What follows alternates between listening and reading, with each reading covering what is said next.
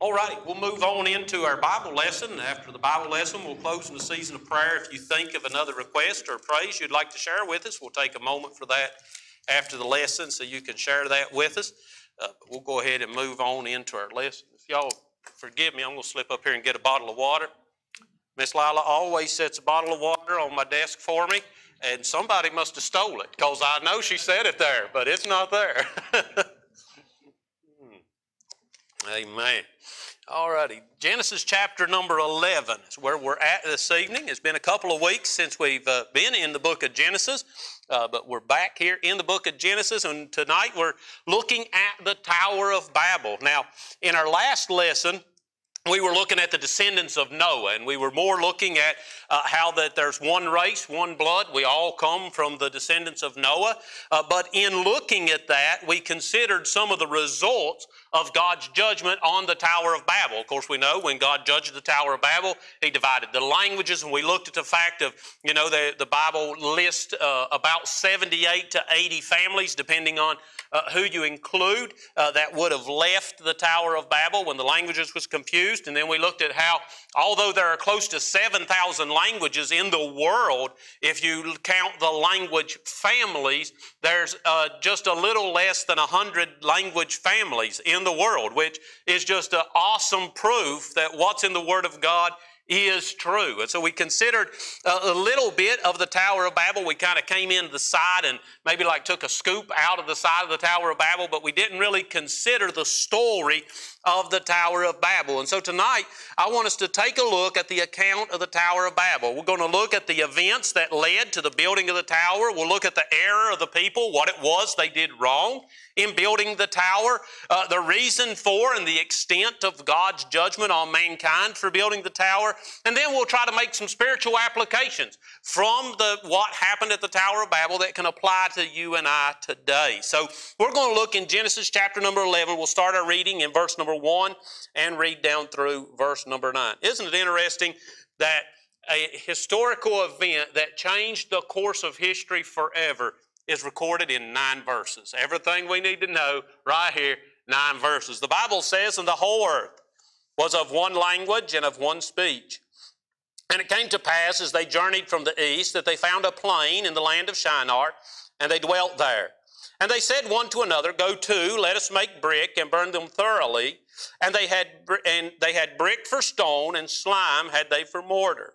And they said, Go to, let us build us a city and a tower whose top may reach unto heaven, and let us make us a name, lest we be scattered abroad upon the face of the whole earth. And the Lord came down to see the city and the tower which the children of men builded. And the Lord said, Behold, the people is one, and they have all one language.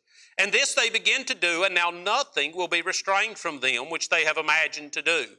Go to, let us go down and there confound their language, that they may not understand one another's speech. So the Lord scattered them abroad from thence upon the face of all the earth, and they left off to build the city. Therefore is the name of it called Babel, because the Lord did there confound the language of all the earth, and from thence did the Lord scatter them abroad upon the face of all the earth. Let's pray. Father, we thank you for this day. We thank you for your goodness.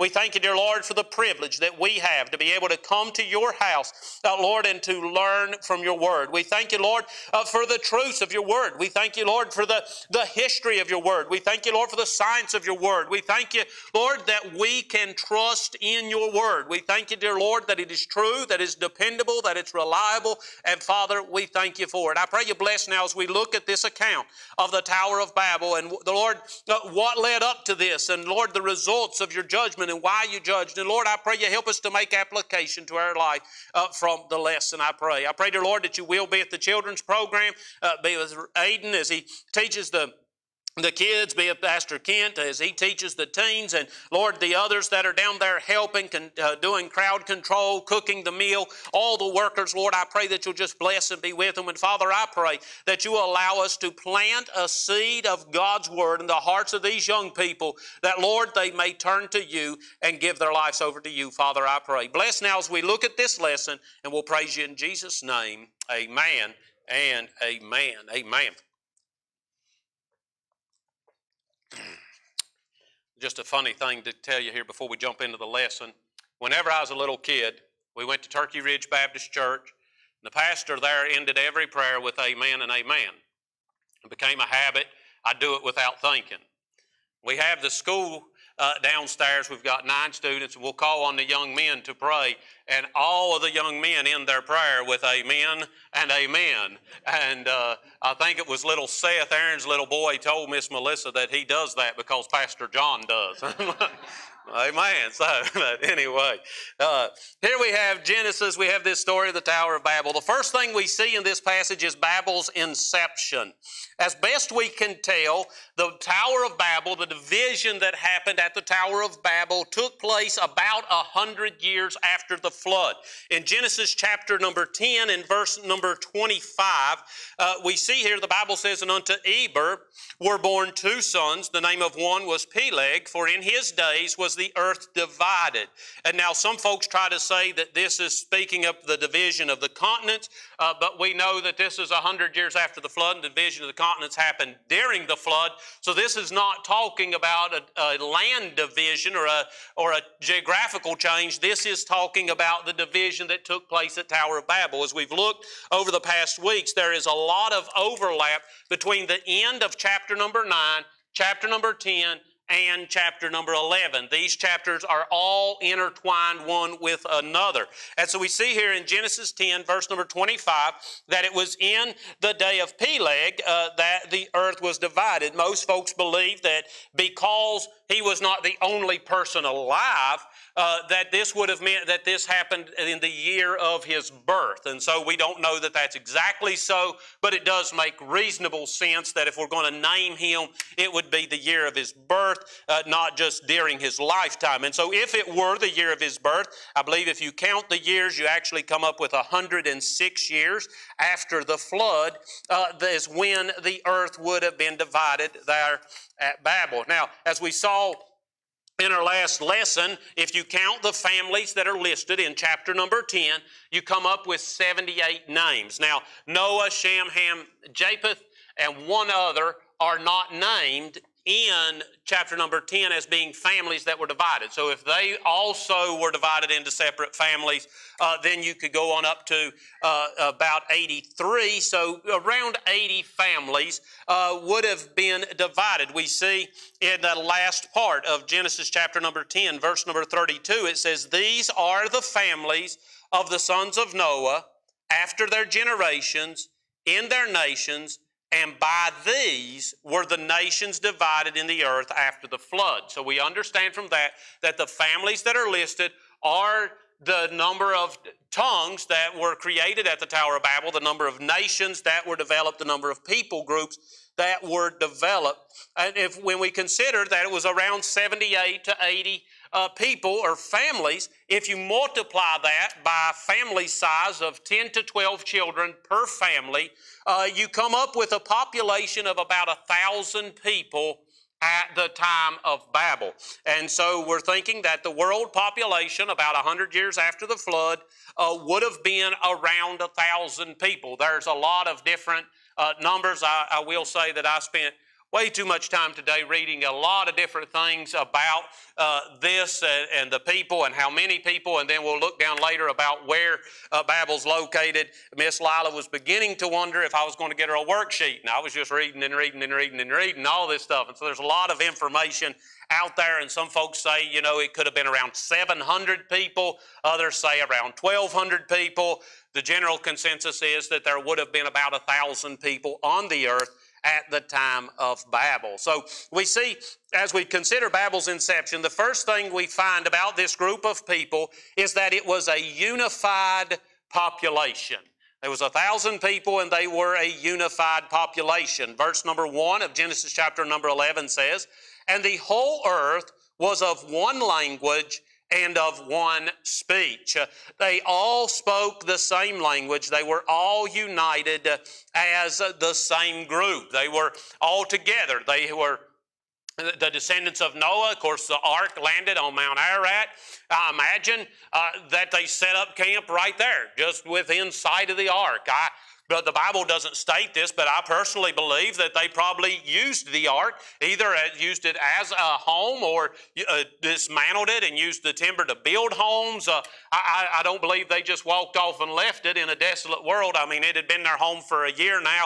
I imagine they continued to use the ark, so they lived there in that area for a while.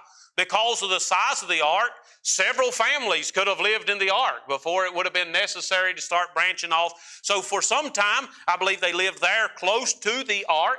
Uh, but as the population began to grow, they began to come down uh, off of the mountains and began to expand into the world. But at this time, they all spoke the same language, they were all united as the same group of people.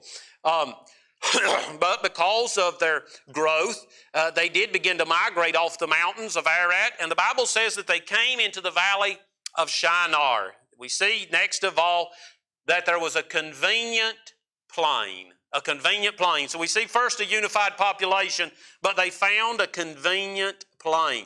In verse number two, it says, And it came to pass, as they journeyed from the east, that they found a plain in the land of Shinar, and they dwelt there. And so we see that they found a, a plain, a good place to dwell. Now, like I said, I spent much time reading uh, today, just, just trying to see what I could find out about this plain of Shinar. And there are some strong opinions, and there are a lot of opinions about where this plain of Shinar was. Excuse me. Many people believe that Babel uh, where the Tower of Babel was eventually became Babylon. And many people believe that. Uh, matter of fact, our professor in the FBI Institute uh, has made reference to that, that the Tower of Babel was in Babylon. Many people feel that is true. Many people feel that they were two completely different, distinctly different areas. And uh, there is much, much, much we could get into that determines where the Tower of Babel was. Was it part of Babylon? Uh, those who believe that it was part of Babylon, of course, they put them in the same uh, area together, and uh, they, they believe that. Um, those who stayed in that area later went on to build Babylon. Others believe uh, because of flooding, because of water uh, that would have been on the earth, that where Babylon's at would have been underwater at that time, so there's no way they could have built Babylon. And all kinds of ideas that go on as to whether or not Babel and Babylon are linked and where the land of Shinar is. So the Bible says that it came to pass as they journeyed from the east that they found a plain in the land of Shinar. As the people say, well, the ark was on Ararat. If they journeyed from the east uh, uh, from the uh, Mount Ararat, then Babel would have had to been here. But then somebody else pops up and says, yeah, but that's not truly Mount Ararat. Mount Ararat was truly this mountain range that was over here. And if they journeyed from the east from there, they'd have been a completely different place. And so it all boils down to this nobody knows. Okay, that's what it boils down to. And here's what I'll say if the location of the Tower of Babel would have been important, God would have told us exactly where it was at.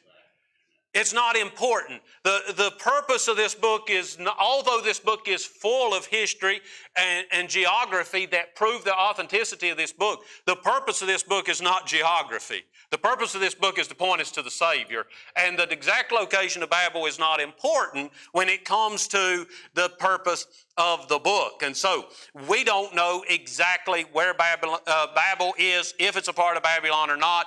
In the grand scheme of things, it doesn't matter. What does matter is that in Genesis chapter number 9 and in verse number 1, God had told Noah, it says, And God blessed Noah and his sons and said unto them, Be fruitful and multiply and replenish the earth. Uh, also, in verse number seven, uh, God had told Noah, if you remember when we looked at this passage in chapter number nine, we pointed out this was the only part of the command that he repeated. In verse number seven, he said, And you be ye fruitful and multiply, bring forth abundantly in the earth and multiply therein. God had given to Noah a command. He says, Noah, I want you to fill the earth. Uh, I want you to go forth. I want you to multiply. I want you to fill the earth. God had commanded them to fill the earth. But as they began to migrate off the mountain, they found the plain of Shinar. They found a suitable place to dwell. Now it seems that up to this point, although they were moving slowly, it seems that they were obeying God's command. They had came from the east, they had came out of the mountains, they had came into the plain. It had taken them a hundred years, but they are migrating, they are moving, they are expanding. They come to the land of Shinar, and they say, huh, we don't need to go any further. We can stop right here. God had told them to go, but because of the location, because of how nice it was, it, uh, uh, because perhaps it was well watered, whatever the reason, they said, we, we don't need to go anywhere else. This is all of the earth we need to discover. We can stay right here. This is a convenient plain. And you know, I thought about this. How often do we see people making this same exact mistake? God says, Here's an area I need you to grow in obedience to me. Here's an area where you need to develop as a Christian, and we begin to obey. Uh, sometimes quickly, sometimes slowly, but we begin to apply the principle of God's Word, and we begin to grow in obedience. Uh, and then we get to a place where we're comfortable. And we're like, well, Lord, I have found a convenient plain. I think I'm going to park in Shinar. And you know what? There are many, many Christians that have never grown in obedience as God desired them to because they found a convenient place. They found a comfortable spot and they stopped their Christian growth. Uh, we see here that the children of Israel It appears that they were following God's command, but when they came to Shinar, they said there's no need to go any further. The next thing we see uh, in the inception of Babylon is that they, they produced a durable product. They produced a durable product. It says in Genesis 11 3, and they said one to another, Go to, let us make brick and burn them thoroughly. They had brick for stone, and slime had they for mortar. Now, up to this point, their dwellings had probably been of more of a temporary nature.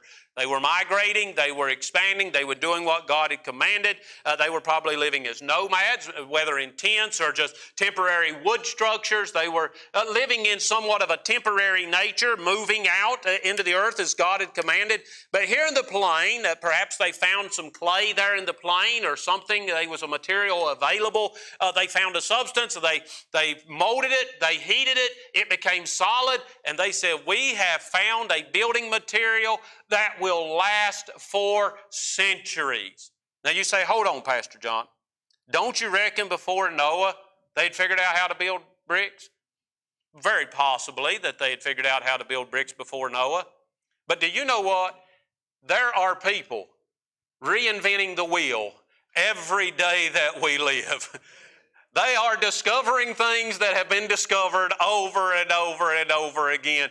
Even with uh, the internet and all the information that is available, people are continuing to reinvent the wheel. I mean, they're just, hey, I have discovered a hack that will change your life. And you watch it and you're like, I've known that all my life. You seriously just figured that out? But uh, people are constantly learning things that were already known. So is it possible they had brick before the flood? Sure, it's possible. Is it possible that that knowledge was lost uh, because of the flood? Yes, that's possible. Is it possible that they just had forgotten and now they're like, hey, we can heat this up and this works? And so, anyway, they've, divide, they produced a durable product. They found something that would last for centuries. They found a building material that was permanent, something they could construct and they could be protected from the elements indefinitely.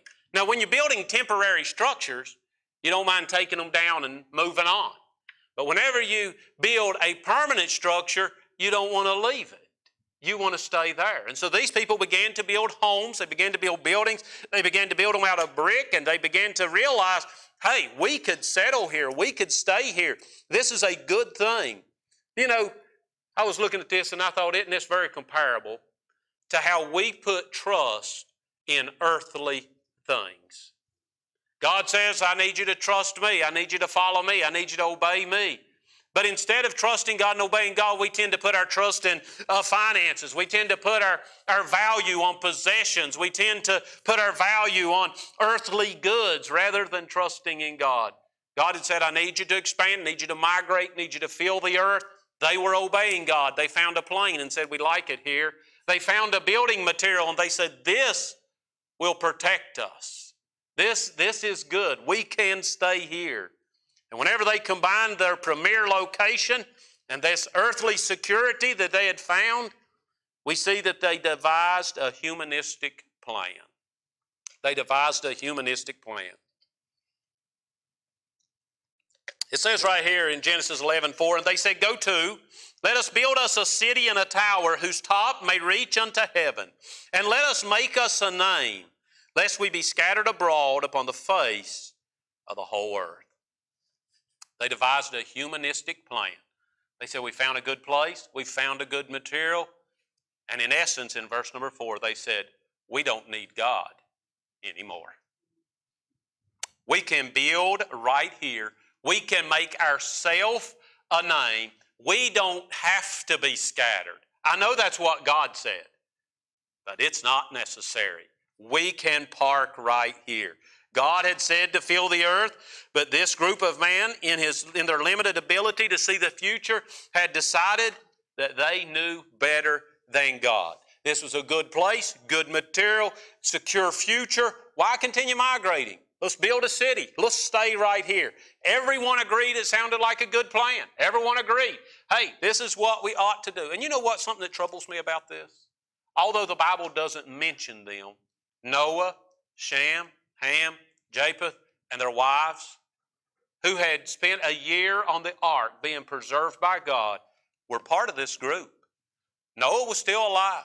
His sons were still alive. And yet they were this easily convinced once again that it'd be okay to leave what God had commanded. Everyone agreed it sounded like a good plan, and they set out to build a city and a tower. When they set out to do this, we see that they had a city, and I guess we could say the city would unite them politically, but they built a tower, and the tower was something that would unite them religiously. Now, you remember in verse number four, they ultimately said we don't need God anymore. But they said we want to build a tower that reaches unto heaven. Now, some folks have said that what they were trying to do was build a tower that would get them to God. But I don't believe that's what this verse is talking about. I don't believe they were trying to build a physical structure that they could climb this physical structure and eventually go in to the place where God dwells. I think what they were doing is they were building their own heaven. They were building a place of worship. They were building a tower where they could come together and they could go up to the top into the heavens. I'm sure they intended to build a very tall tower that would go up into the clouds. They could go up into the clouds and there they would have a place of worship. They were building their own religion. Now, I don't believe any of these people necessarily spoke the words, we're going to deny God, but they were altering God's will and God's word. They were changing it to fit them. It sounded good, everybody bought into it, but there was a serious problem. What they were doing was in disobedience to God. It looked good. It sounds like a real good plan. It makes sense. I mean, it's humanistically thinking there was no flaw in this plan except that it's not what God had said. They were building in opposition to God. They never consulted God about building the city or building the tower. They just decided it was a good idea. They were devising a new religion and a new way of life that did not include God. The city was built in direct disobedience to God's command to fill the earth. The tower was built as an alternative to worshiping God. They were quickly leaving God. No longer would they need to seek the God of heaven. The top of their tower would be their heaven. You know, isn't it interesting how we tend to create our own gods? You say, what, what are you talking about, Pastor John? Well, it seems that whenever men want to live in disobedience to God's word, they want to create an imaginary God who is okay with their lifestyle. Now, they would still tell you, you ask them, do you believe in God? Yes, I believe in God. Uh, are you, are you a, a follower of Christ? Yes, I'm a follower of Christ. But the God that they're following, the Christ that they're adhering to, is one that they've devised in their own mind because He's not the God of the Bible although they claim that he is. Uh, for example, the Bible says that all liars shall have their part in the lake of fire.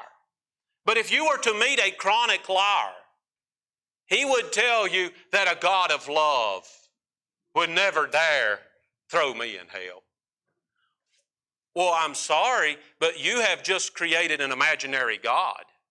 And the God that you are believing in is not the God of the Bible because the God of the Bible says all liars shall have their part in the lake of fire.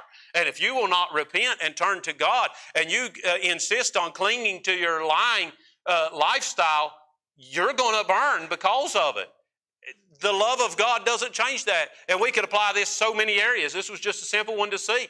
And people do it all the time. They want to devise their own God. I like these things about God, so I'll follow that, but these things I don't care for, and so I'm going to make a God that's okay with that. And what you end up doing is following a false God. We love to create artificial gods who are nothing more than a figment of our imagination who satisfy our conscience but do nothing for our eternal soul. The population of Babel, this is exactly what they did. They decided they knew more than the God of heaven. They set out to create what they saw as a better life than the one that God had prescribed for them. And as a result, they met with the judgment of God. Now, I want to point out this just before we go into looking at the judgment of God that although it was a harsh judgment, it was a merciful act. The judgment that God passed upon the people at Babel was an act of mercy. Let's take just a minute and consider God's interruption. The first thing that we see is a heavenly visitation. In Genesis 11 and verse number 5, it says, And the Lord came down to see the city and the tower which the children of men builded. Think of this. Although they had abandoned God, God never abandoned them. Boy, isn't that a wonderful truth? They had abandoned God. They didn't need Him anymore, but God came down to see what they were doing. God came down to check on them. He wanted to see what He could do. Man felt he no longer needed God, but God was still watching over man. Man felt he could make it on his own. God was still ensuring that man did not make a fatal uh, mistake.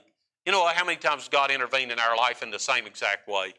It's like, you might be finished with me, but I'm not finished with you. And boy, I tell you what, I praise the Lord for those times whether it's because of disobedience, whether it's because of depression, whether it's because of whatever is going on in my life that I come to a place that I'm not right with God, that He never gives up on me.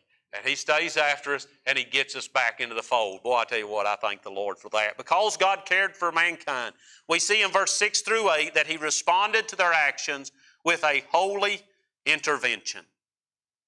It says in verse number six, And the Lord said, Behold, the people is one, and they have all one language, and this they begin to do, and now nothing will be restrained from them which they have imagined to do. Go to, let us go down, and there confound their language, that they may not understand one another's speech.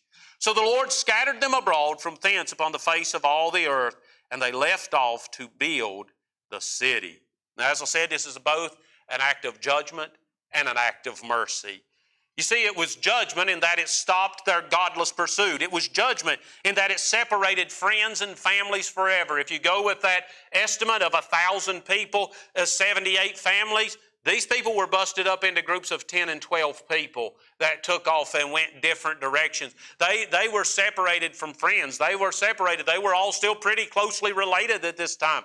They were separated from friends. They were separated from family forever, never to be able to communicate with them again. It was judgment uh, in that it shattered their dreams. Uh, it was judgment in that it revealed their fallacy. You know what? Sometimes that's the hardest part of correction is when we have to admit that what we were doing was dumb. It revealed their fallacy, that they were chasing the wrong thing. It was judgment, but it was an act of mercy. It was an act of mercy in that it preserved mankind from self destruction. God said, Fill the earth because He knew they needed the space. But a thousand people You know, we're, we're so limited. We're so limited as humans. A thousand people looked at the plain and they're like, wow, this will last us forever. Look how much room we have. God said, You have no idea. You have no idea how much room you need. You're going to self destruct if you try to corral yourself into one place on the earth. You can't do this. It was merciful that it preserved mankind from self destruction. God was merciful in that He promoted life uh, rather than taking life. It was merciful in that He established peoples and nations and provided for global expansion, something that man apparently was not able to figure out on his own. God said, Well, we'll help you with this, we'll get you started started. Uh, uh, he, he provided for development and diversity that it would have been impossible if they'd have stayed in one location. You know what I believe that what God did at Babel is proof that we serve a God who is interested in our well being.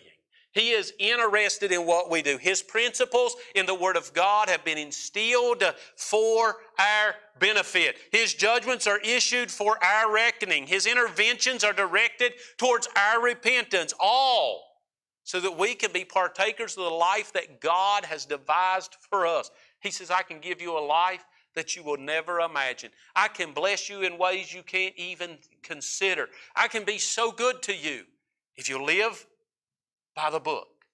You see, sometimes whenever we think about blessings in God, we feel like God has a bucket and it's full of blessings, and He just picks one out and throws it down at us every once in a while. And sometimes He does do that.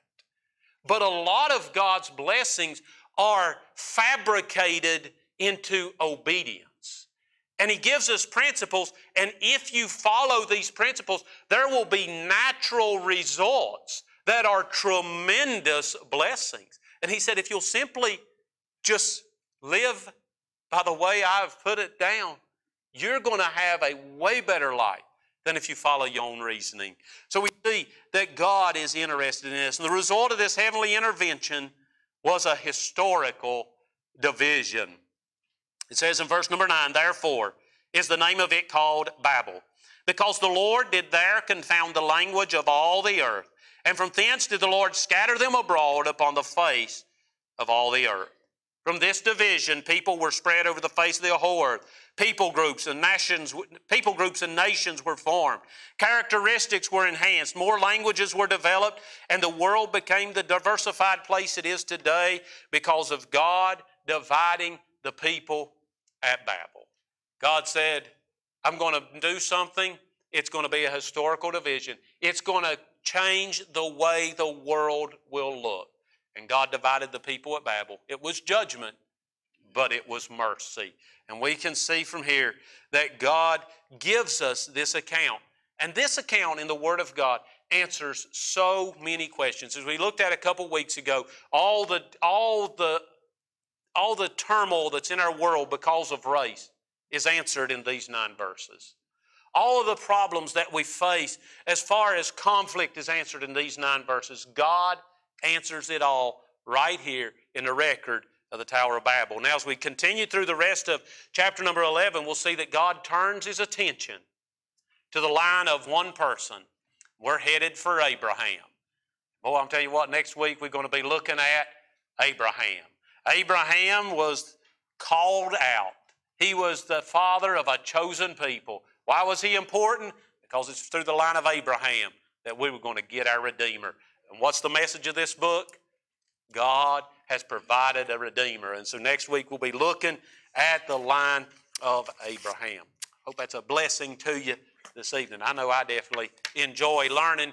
Hope that I can share enough with y'all that you enjoy listening. So, anybody ha- think of another prayer request or praise that you'd like?